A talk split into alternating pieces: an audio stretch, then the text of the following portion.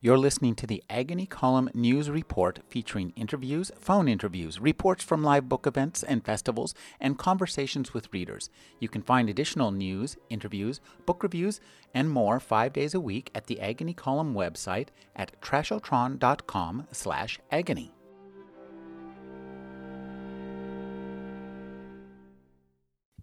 In all his years of wandering through Red Hook, Cree has rarely ventured into Bones Manor. The large lot, a former truck loading zone, is hidden behind a patchwork of corrugated iron fence that runs the length of the entire block. It's a no man's land for junkies, hookers, and other Red Hook irregulars. The concrete walls on the lot's water side are famed for their graffiti, the dopest pieces in the neighborhood, it's rumored. Sometimes the lot is empty. Sometimes it feels as if the whole damn city is thriving back there. But no matter how crowded the manor seems, it has always felt to Cree like the loneliest place on earth. Nature is out to reclaim Bones Manor and turn it into some sort of inner city wetlands. A large pond of water, which the residents of the manor call the lake, rises and falls with the tides from Erie Basin. People in the manor make their homes in abandoned shipping containers or the shells of old cars pushed up against the sides of the lot, all sorts of jerry rigged shelters into which they can disappear in a flash. There's a ghostliness to the way the wind whips from the water and gets trapped inside the place, rattling the corrugated walls, agitating the reeds, and rippling the surface of the lake.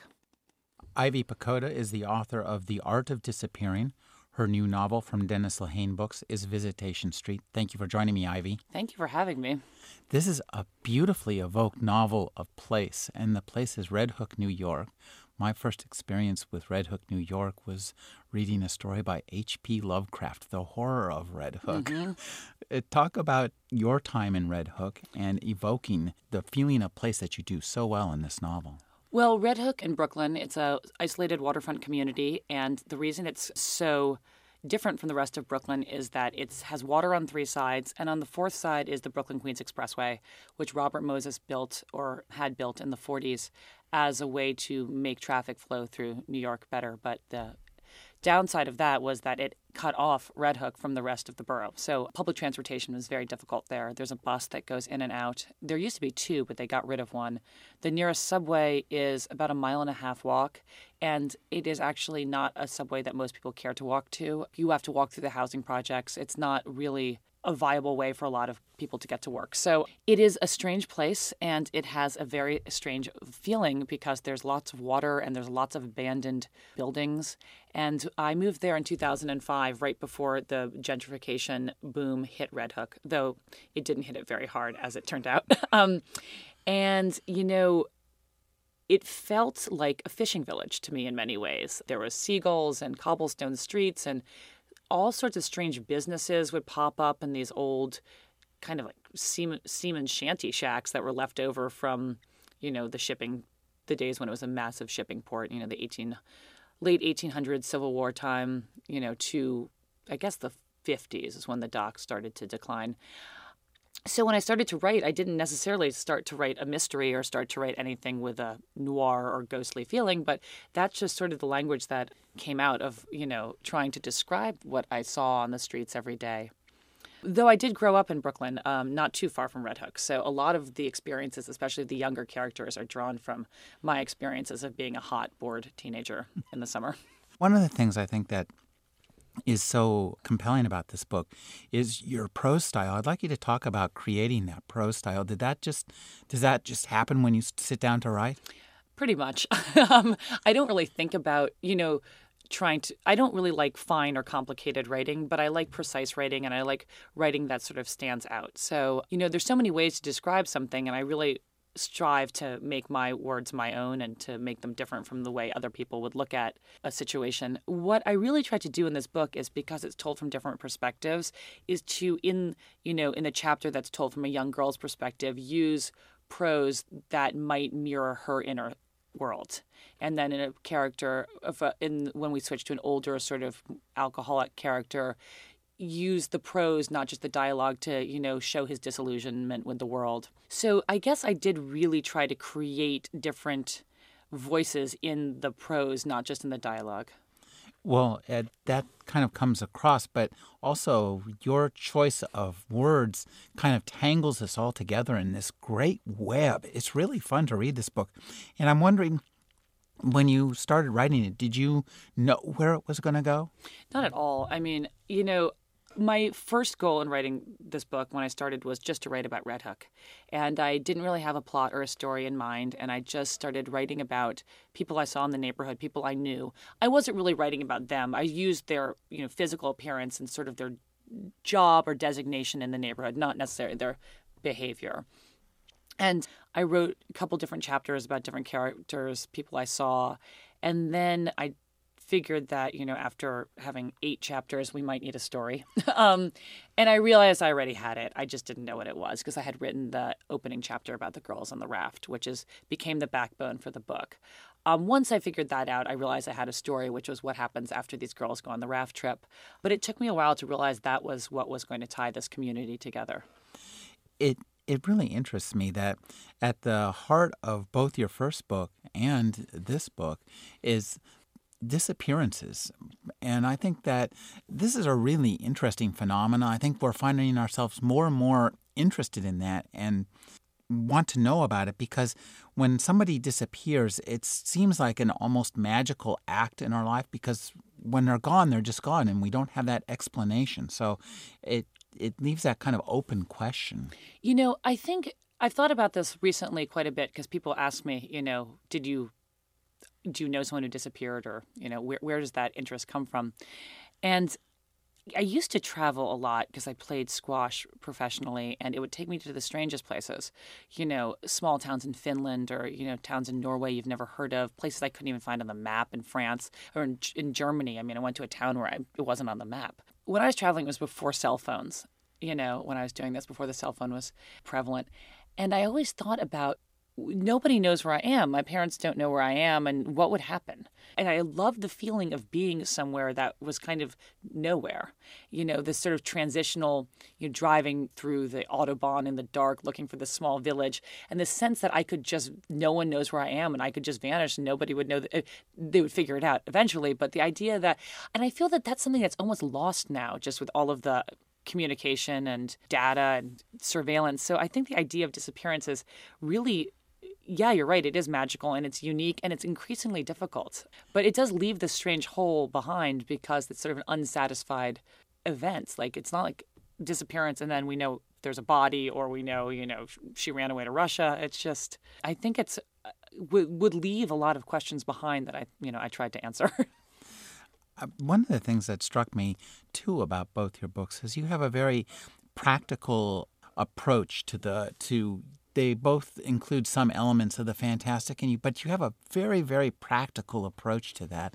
And I really, really love that. And, and I'd like you to talk about how you develop that in your work and how, and how you bring it out in plot and in prose. So I think you know some writers love magical realism, and I, I, I like to read it, but I don't like when things can spin out of control. And I like a, uh, I, practical is a great word. I wouldn't have thought of that myself.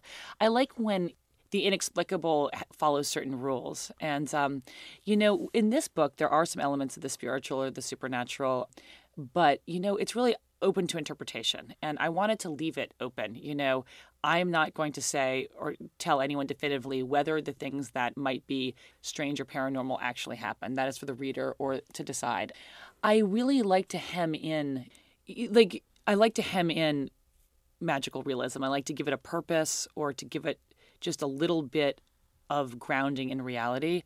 And I love things. I love the idea that there's things in the world that can't be explained. And I would love to believe in ghosts. I actually don't. But I love to use these sort of hints of, you know, something besides the normal in my fiction. It's really appeals to me and I never intend to do it and suddenly it pops up. So I guess it's something that I kind of wish was in my own world. So I guess the best next best thing to do is write about it.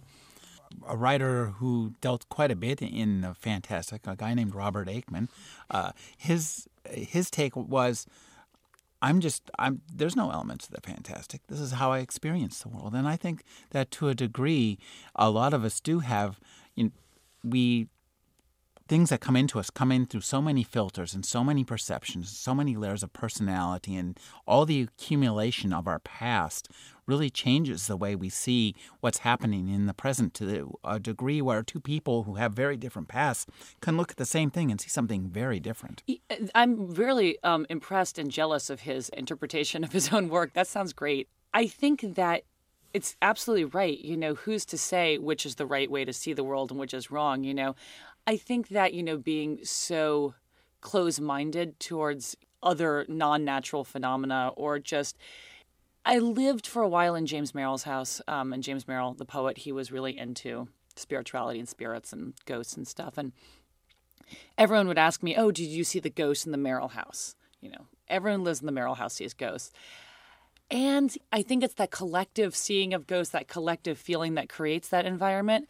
But there is something there that I remained open to in that that I just can't quite explain to anybody, a feeling that I got there. So I think it's a really personal decision and something that's hard to talk about without trying to without sounding loopy.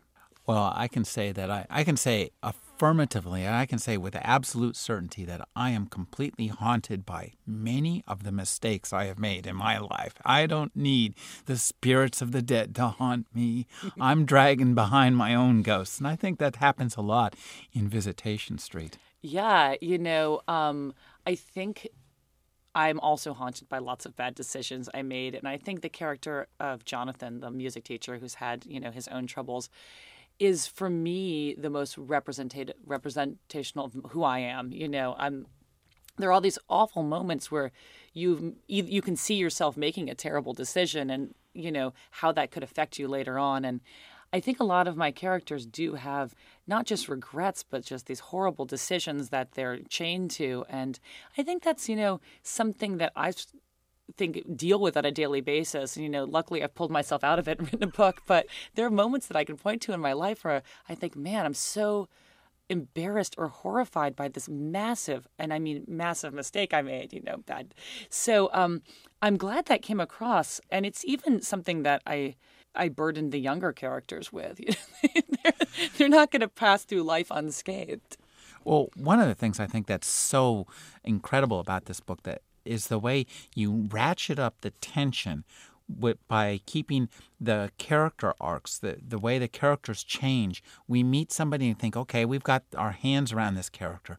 And then as we see more, we think, no, we do not. Mm-hmm. And I love the way you do that. And I'm wondering how much of that you had to tweeze after you wrote the book. Um, you know, I didn't set out initially to write a mystery. Um, I had the girls on the raft and the tragedy that befalls them, but I really wanted to write um, more of a study of the neighborhood and the community and different people in it. So I really focused more on characters and the surprises they might have in store for one another. So I didn't really tweak it after the book after I finished and you know resolved whatever happens um, on the raft. That I was much more interested in the reaction, the interaction between these people. So that was the, for me, what I was really writing towards was those sort of strange and surprising revelations. Well, I just love the, all these characters. That's one of the things about this book, and, and and, it's important in books that we have to want to be with the characters. And I wanted to be with every character in this book, no matter who you were writing about. So let's talk a little bit about them. We have we meet at the beginning uh, June and Val Marino. They're two young preteen almost teen girls. And this is a very interesting time of life that you capture because they're kind of on opposite sides of the gap. Well, they're actually 15, so they are firmly teenagers. And um, Val and June represent two sides of my personality. For a lot of girls, they are rep- they represent but friendships they've been in. Girls are tough, and I've been in friendships where I've been the one who wanted to, like June, move fast, get beer, get vodka, kiss boys, smoke cigarettes, you know, leave my friend behind who just wanted to, you know, sit at home and, you know, watch TV or play make believe. And I've also been in relationships with really good childhood friends where I just couldn't believe how fast my friends were moving. And I felt so left out and so isolated because I wanted to hold on to childhood. And I felt really guilty about being the first friend that I described, the one who wanted to move fast. But, you know, everyone has to grow up. At some point, not necessarily do bad things. But so these girls, this moment that I was trying to portray between them is something that I really struggled with both sides of in my childhood. You know, I just wanted to capture that moment where you realized your friendship, the one that you've had since almost birth, is not going to last forever. And I think that's something so many people go through. I mean, I had a best friend from, you know, fifth grade to eighth grade, and it was just pretty clear that this wasn't going to work out for us. And it's a horrible feeling. And it's really, really a stressful time for girls, I think. And I really wanted to get across that, that fraught moment where you realize that you're just this thing you've built some, for 12 years is crumbling it, it's it's superbly well done and really immersive. Uh, and what's nice is that you capture these personalities at the same time. You also weave them into the place, Red Hook, and that's just as much a character as anybody else in this book. Um, presumably, maybe the main character of the book. Definitely, I think you know Red Hook is um, it it, it's a great way to because it's this isolated community and because people who are, or at least the characters in my book, who are in Red Hook feel trapped for various reasons. You know, June and Val, they grew up in Red Hook. They don't quite have access to New York the way other teenagers might.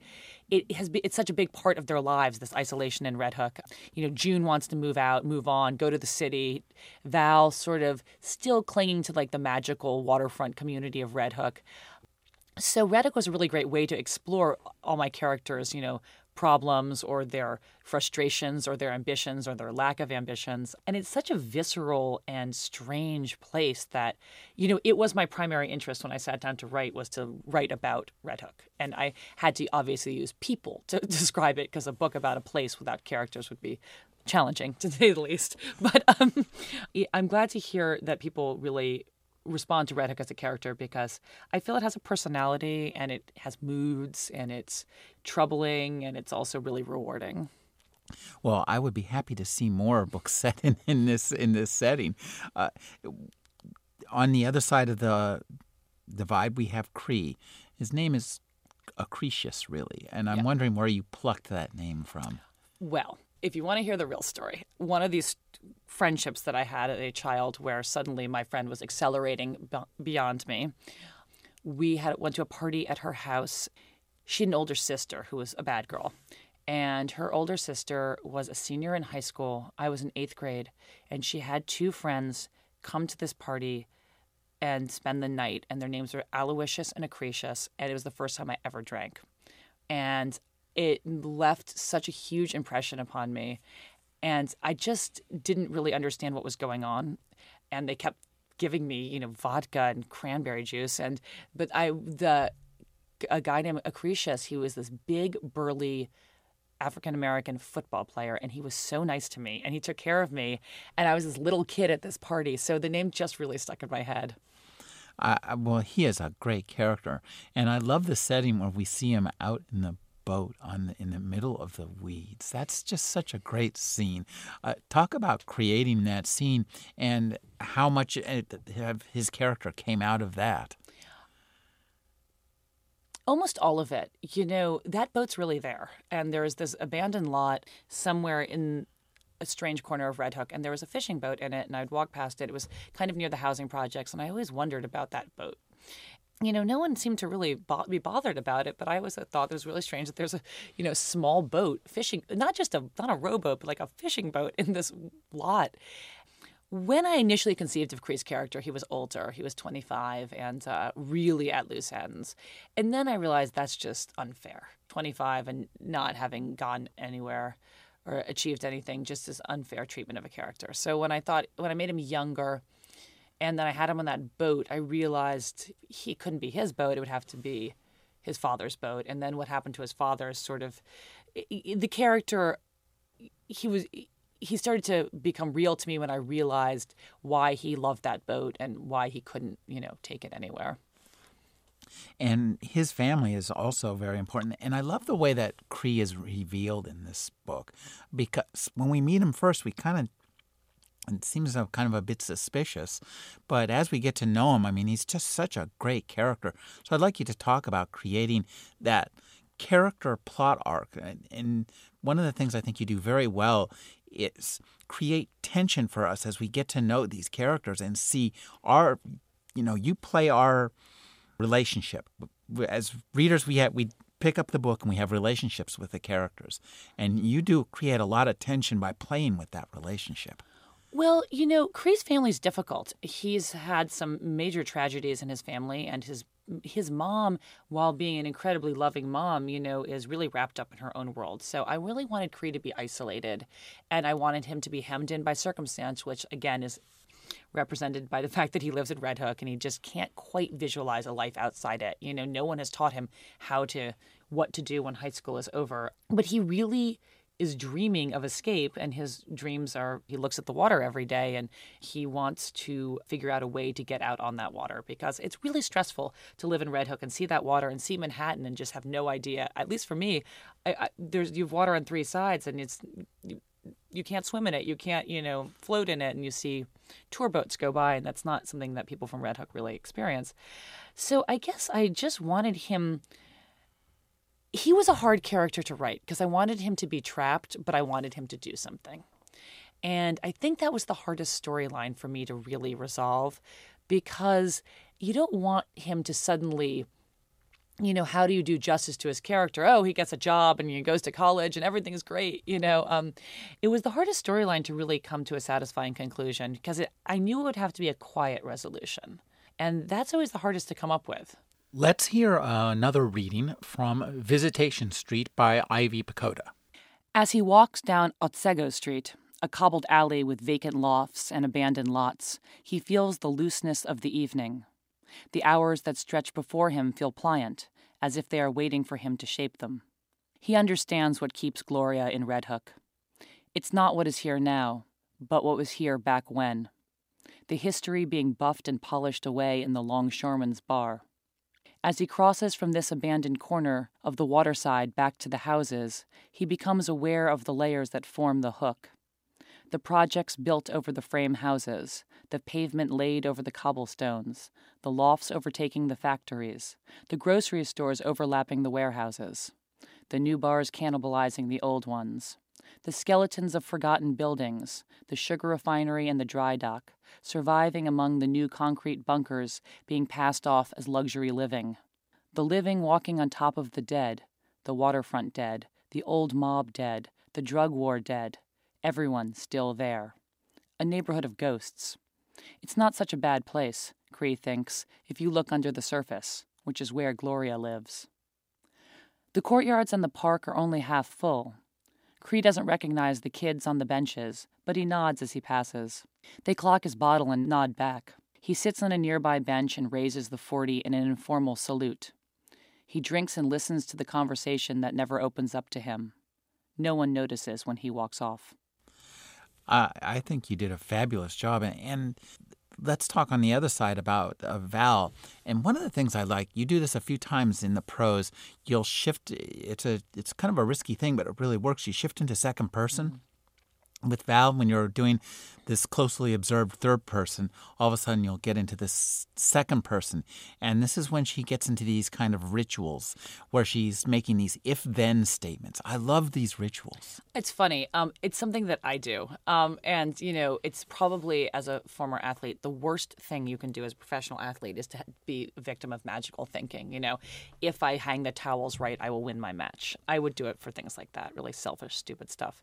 So, I, tr- you know, I really was trying to write about Val's guilt about what happened on the raft or her struggling to come to terms with what happened on the raft. And I wanted to get inside her head without her telling us. So I used the second person because I really imagine that it's like an almost like rhythmic chant in her head. Like she's wishing, she's wishing so hard to undo what happened that night or to rewind before they took the raft out that it's like this mantra in her head. Every single thing she goes through in her life after that point, she is like a if, if she does this, then this will happen. So she just can't get that if then wishful thinking out of her head and it becomes almost obsessive and she's hearing almost hearing this voice in her head.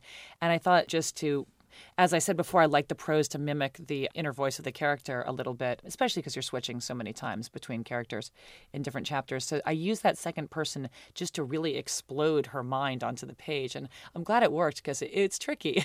the first time I, but the first time I wrote it, I thought, okay, now I got it. Well, I really like that too. Uh, that her vision of the world, that what you call the magical thinking, because I think that's something many of us are prone to, uh, maybe in lesser degrees. Uh, but and so I'd like you to talk about creating that perception, because in a sense, it's almost like she's haunting herself. Yeah, I mean, I'm absolutely cripplingly beset by magical thinking, and it is a terrible way to go through the day.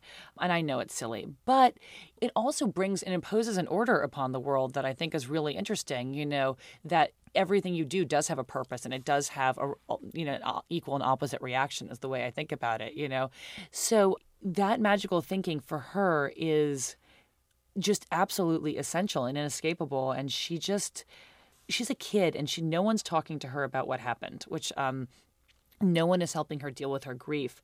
So this is a plague in her head, and it is it it starts as wishful thinking, and then it just becomes this all-encompassing, almost a paranoia. But and eventually she breaks free of it. I think she just.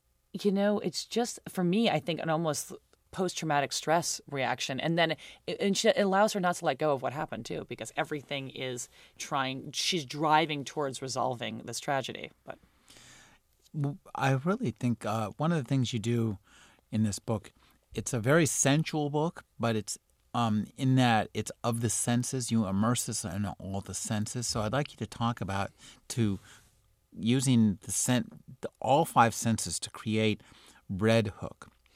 Well, Red Hook does at certain times um, smell not so hot, and um, and it is a strange stagnant water stench that permeates the neighborhood, and you stop noticing it after a while, and it's not always there, but sometimes, especially in the summer, it, it's a little dodgy, and people who visit say, "How do you live here?"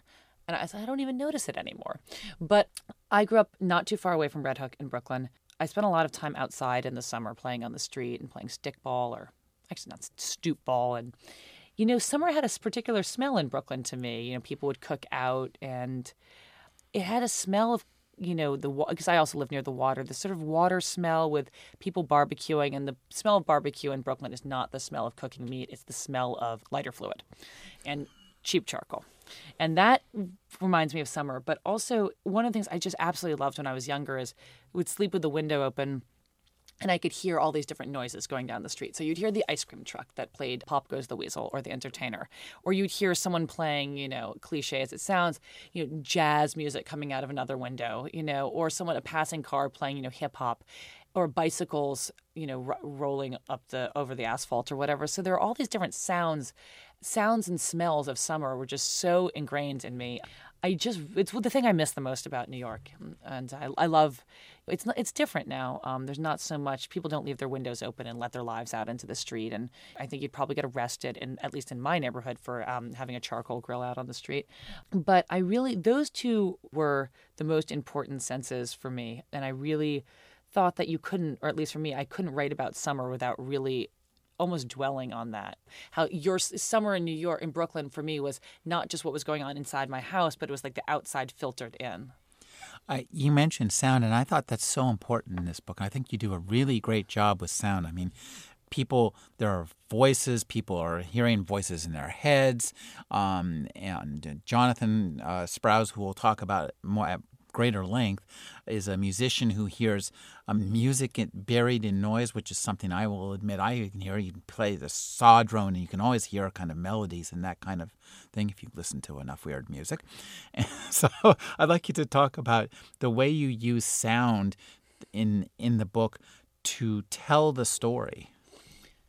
You know, well, as I said earlier, you know, about the summer and the noise, I, I, start off in the beginning, you know, Val and June are just aware of all these noises going on outside their house. And like, that's what's really driving them crazy is like they hear Val's sister Rita's party going on outside and they hear, you know, the people having a barbecue and they can hear the bar down the block where the older, you know, newcomers are drinking and carousing and having a good time. And for them, sound is like, reminds them that they're really young and they're not this world is not yet accessible to them red hook has a lot of interesting noises um, i lived there on the street corner that I describe in the book. I lived above the Greek diner, or what's not a diner, Greek restaurant in the that I describe in the novel, and it's funny. It was loud. It didn't keep me up, but there were so many different noises that were so distinct. The bus so I used sound to try to paint the picture of Red Hook. The bus had this very distinct hydraulic wheeze. It would park in front of your house, and then you just hear it like descend. The hydraulic brakes would release, and then when it was ready to go again, they would inflate, and it made this strange sound. There was always someone was always opening or closing an iron roll gate, and there were also cobblestones, so there was a lot of rattling. It was just a neighborhood of the, of a lot of interesting noises that were in very close proximity to one another. And then there was sometimes you could hear the water, which was a really interesting combination with these sort of more industrial noises. And there are a lot of people out on the streets talking all the time. And there's a methadone clinic up the street from my house. So people would get off the bus at eight in the morning and you'd have this strange parade of people who needed to get their methadone sort of wandering around my block. So there was just this odd symphony that I would hear on a hourly basis. Let's talk a little bit about Jonathan Sprouse. He's kind of the first character, one of the early characters we meet. He's hanging out, hangs out at one bar, plays piano at another, and also teaches. Tell us about creating this character. Well, when I lived in Red Hook, in the apartment across the street from me, which would be above the bar, there was a man who knows who he is, and he is a musician. He was a really accomplished musician. He was an assistant to Philip Glass, and he was really smart. And he moved there after I'd been in Red Hook for a year and made a strange entry into the community. He just always said the wrong thing and always drank a little too much, which was hard because everyone drank a lot. And he um, was a musician. And I started to, you know, when I started to write, I wrote about people I knew, and not about them, but I used them as templates. Eventually, I mean, I don't know this guy very well. So I made, I started to invent his character. But because I was in, it was a co- coincidence that it, he became a musician because I was so interested in the sounds of the neighborhood that I thought a musician would be the natural filter for all of this, you know, oral information. He's just really based on so many people I know and also is emblematic of a fear of the person I would become that you could really, it, it would just be so easy to mess up like that. It would be so easy to have all this potential as a kid and then, you know, squander it. I mean, I felt like I never did that, but I felt that, you know, it could have happened quite easily. Jonathan is, you know, I grew up in New York. I went to private school. I knew a lot of rich kids, uh, not necessarily from my neighborhood, but from the Upper West and Upper East Side of Manhattan, who just were given everything and didn't take advantage of it or squandered it or mistook having a good time and enjoying themselves for a worthwhile life plan. And I really wanted to get inside the head of someone who was really aware of that. And so that's where Jonathan came from. And I really like him and I really feel sorry for him. And you know, a lot of people say, "Oh, what?" I hate it when readers say, "Oh, that drunk music teacher." I say he's not a drunk. he might drink a lot, but he's my one of my favorite people in the book, and um, you know, I really feel for him. Uh, I do too, and I think you do a great job uh, in terms of uh, managing the reader character relationship. That becomes, I think, one of the really complicated reader uh, character relationship, our feelings towards him as the book progresses. And it's an interesting, as I say, you have a, a fascinating sense of plot in terms of what, what a lot of what moves the book for me is how I feel about these characters. I want to find out what they're going to do that's going to change the way I feel about them. Well, Jonathan's interesting because he does immoral things, but he's sort of, for me, the moral compass of the book at the same time. So it was interesting to have somebody who does some things that are quite questionable, though his intentions are completely noble. He just can't help himself and he just does the wrong thing a few times. But, you know, he, for me, is the book's like voice of redemption. And I thought that was sort of an interesting twist to have someone that gets involved in some activities that you think, well, that is not accept- socially or morally acceptable. But you're really, at least I am rooting for him to not save the day, but to really give the book a moral backbone. Well, I, I think he does that, and and that, what's nice is that the way it's done, it's it's so this book, all the characters in this book are what I would describe as very prickly. They're kind of they have a bunch of contradictions in them that remind me of the way real people behave because real people are not particularly consistent. Yeah, you know, and yeah, these characters are everyone has sort of an outer self they present to the world and an inner self that they keep to themselves. And one of the things that I found interesting is at well, when I would hang out at this bar, you know, there was sort of this fake persona that everyone would would you know the good time people you know you're mm-hmm. having a great time at night and but in the morning are these people really your friends? And that was something a question that i i'm not sure i it was retained into this final draft of the book but with jonathan who we were speaking about a second ago the inconsistency of friendship was something i really wanted to look at because he must he thinks the people in the bar are his friends initially and they're not. Because I always struggled to think, well, we're hanging out at night. It's one, two in the morning. We're having a really good time. But in the morning, are we friends? And that was something that I always thought about. And I wanted to use that was the place where I think the idea of inconsistency really came from. Uh, one of the characters who's who's particularly consistent uh, actually is is Fadi. I, I love this guy. You, you have a lot of fun with him. So talk about creating this character. Was there somebody like that in the neighborhood too? Yeah, um, there was that bodega across the street from my house, and it's called Heba's, I think. And there was a really nice guy there who just he always knew your name and your order and I realized I didn't know his name and was quite shocked to discover his name is Cliff, um, which I really didn't expect it being a Lebanese bodega with many Lebanese employees, Cliff and his brother. And so I would go there on a regular basis, and I really didn't know him very well, and he was really nice. But one of the things I noticed at that particular bodega was there was a, a bulletin board with community notices, and those notices were really strange. You know, some of them would be for like in-home hair braiding, some of them would be for dog walking. But then there were notices for things like holistic healing and Reiki sessions. And I just thought it was a really strange cross section of the community. You would get like drug and alcohol counseling or social services, and then these sort of very outrageous things like at home private holistic healing. And I thought, well, this is really where, in my mind, on this bulletin board is where the neighborhood meets. And so when I started to write about Fadi, I had him looking at that bulletin board and he makes it into a newsletter. And he starts to believe that by that his store is this actually ac- this access for Red Hook, which it probably isn't, but it's all in his mind. He's, you know, there aren't a lot of Lebanese people who live in Red Hook. In fact, I don't think there are any. So he's an outsider who works there, and I thought it was kind of interesting to have an outsider's take on it.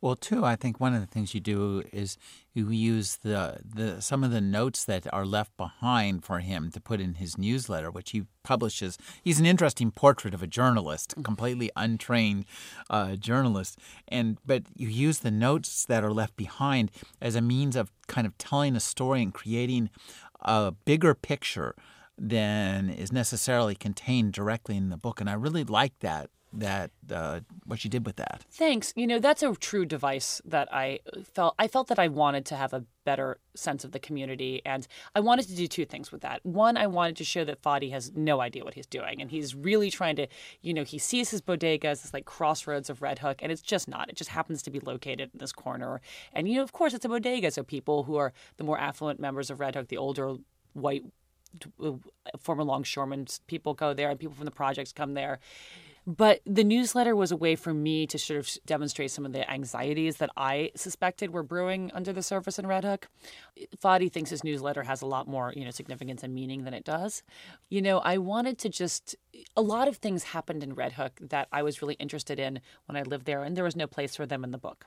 So I thought the newsletter would be a way just to really show some of those like foibles of, you know, a small community that stays up too late, is kind of cut off, is a little bit at odds with itself. And this is a community that, in the book at least, is literally waiting for its ship to come in. Quite literally. So the Queen Mary, when I lived in when, when I lived in Red Hook in 2006, I think, or maybe it was 2005, there was this absolute hullabaloo about the fact that the Queen Mary was now going to dock at the Red Hook cruise terminal, the newly built Red Hook cruise terminal, and it was at the end of my street. No one had ever been down there. I mean, it, it, didn't seem like a very exciting place, the Red Hook Cruise Terminal. But the neighborhood was just going crazy. The ship was going to come in, and the New York Times and the Daily News and the New York Post, and even the TV stations were doing all these stories about how Red Hook was about to have its moment, and this cruise ship was going to come in. And so businesses started to change their names, you know, and people were very excited about the cruise ship. Finally, Red Hook was going to have the shipping era was back coming back And then the cruise ship docked and nothing happened. And it was this horrible letdown. It docked at five in the morning. A bunch of my friends went down to greet it and were on the local news, uh, quite drunk. Um, the newscaster had to cut away from the interview. Then nothing happened. The ship was there. It was very strange because suddenly, like a city block worth of skyscrapers, or not quite buildings, had arrived and blocked the view, kind of cast a shadow into the neighborhood. But what none of us knew was that the way the traffic pattern was going to be arranged for the buses and taxis and passengers embarking and disembarking was it was going to be funneled out of the neighborhood without going to Red Hook. So they just kind of veered the traffic around. So it went underneath the expressway, over the expressway immediately. And um, nobody came. And, you know, the only people who had come were the crew, and they only wanted to eat. A lot of the crew, for some reason, that first docking were, um, I think they were Filipino. They might have been somewhere else in Southeast Asia. But there was one Chinese restaurant, and that got a lot of business. But you, when the cruise ships come in, the only change you see is a bunch of policemen guard all the streets in Red Hook, like we're all going to do something to the cruise ship. And but it didn't bring any change. Was that the bulletproof Chinese they call it? yes, it's the bulletproof Chinese. Um, that's kind of common in New York, as in rougher neighborhoods are neighborhoods where the owners of the store might think is rough. You order your food through a bulletproof window, and they, it's like the post office, and they slide it through a slot. Oh, wow! it doesn't was... bode well for the um, quality of the food. No, uh, I would guess liquor stores do the same thing too. I love Ren, and does that p he's he's a uh, graffiti artist.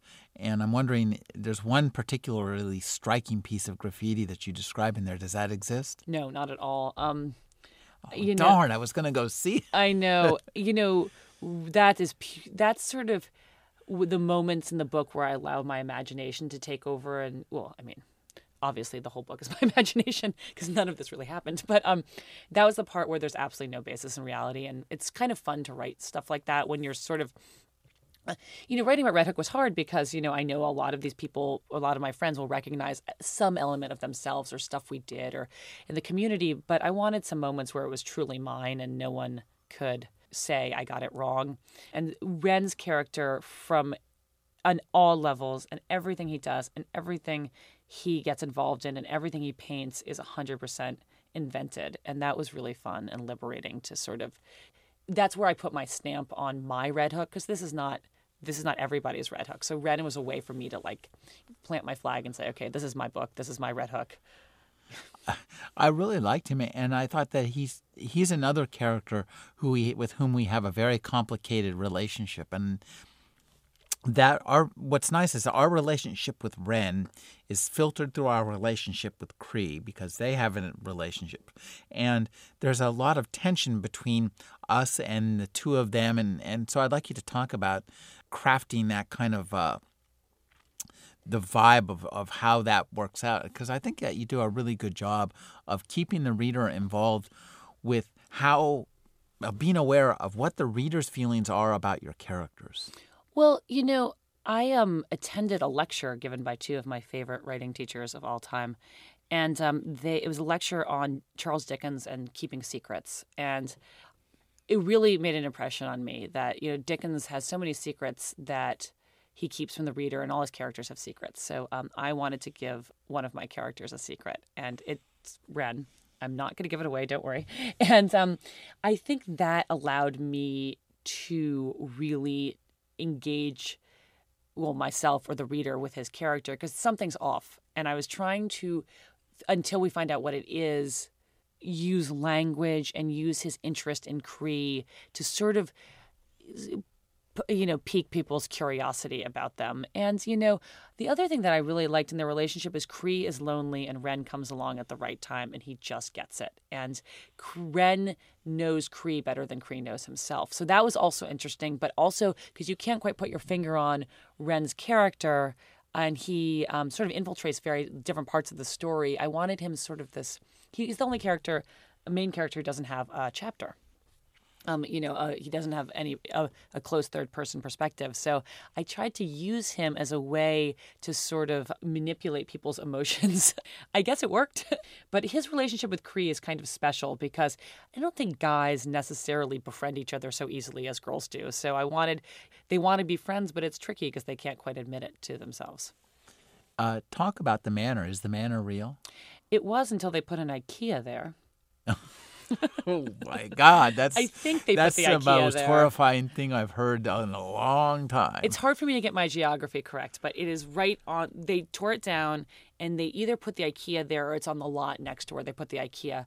Once they put the IKEA in Red Hook, the geography changed a little bit. Of there was a sugar refinery and the Todd shipyard and the Bones Manor were all in a row.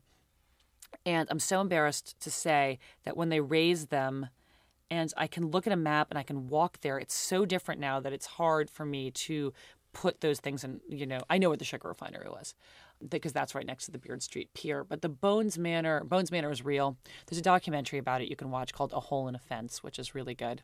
And I believe they put the IKEA either on it or next to it, or so. Could you talk about one of the characters who I think is really interesting is the wino. Oh, I, yeah. I have a lot. You have a lot of fun with with our little wino, and I, I, and from the very first description you give of him, of I think a nut brown face, it's, it's really a, a, a kind of a, a charming jerk.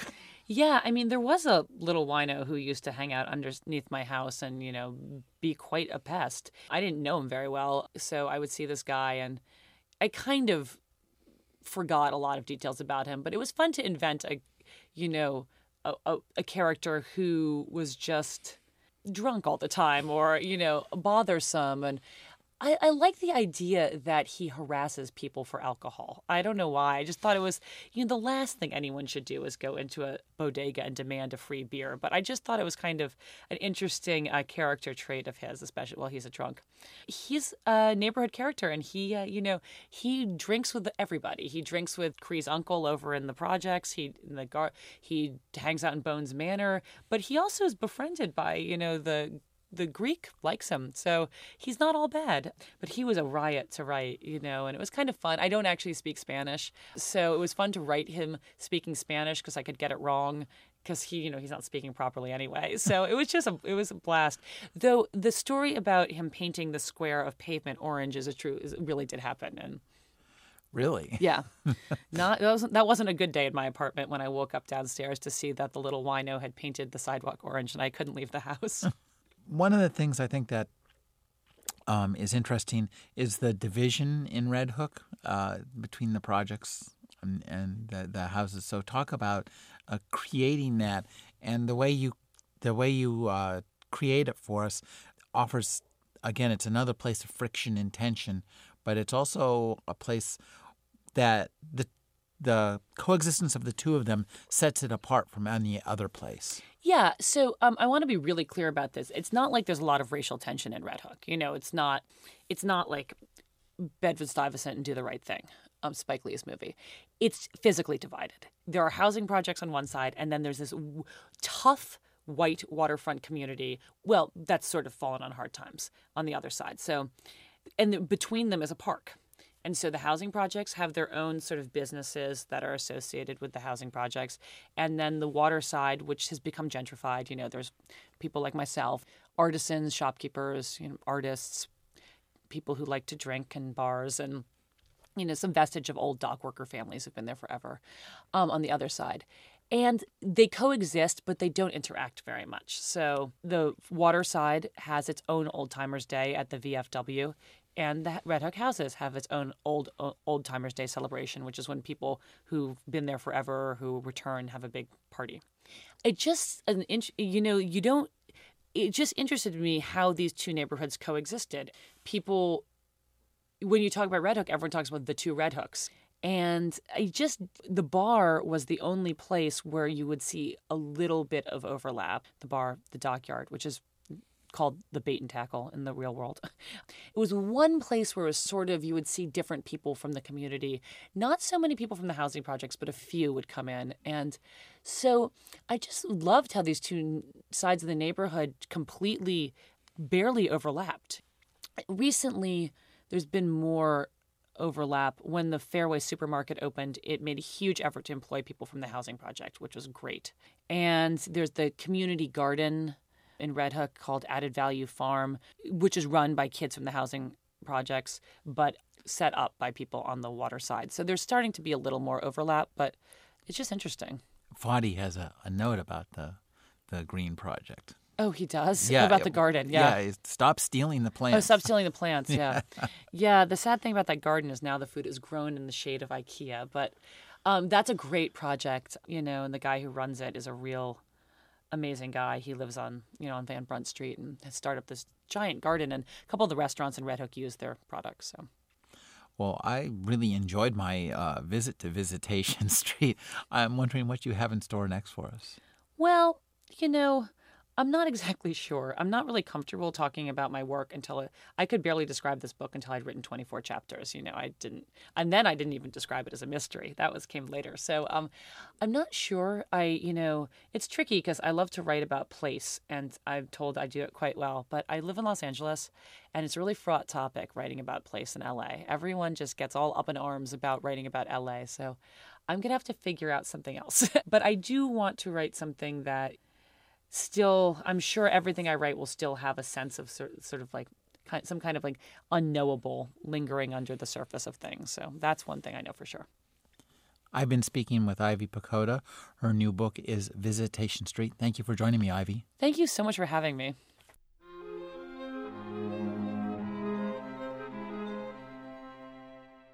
You're listening to the Agony Column News Report featuring interviews, phone interviews, reports from live book events and festivals, and conversations with readers. You can find additional news, interviews, book reviews, and more five days a week at the Agony Column website at trashotron.com slash agony.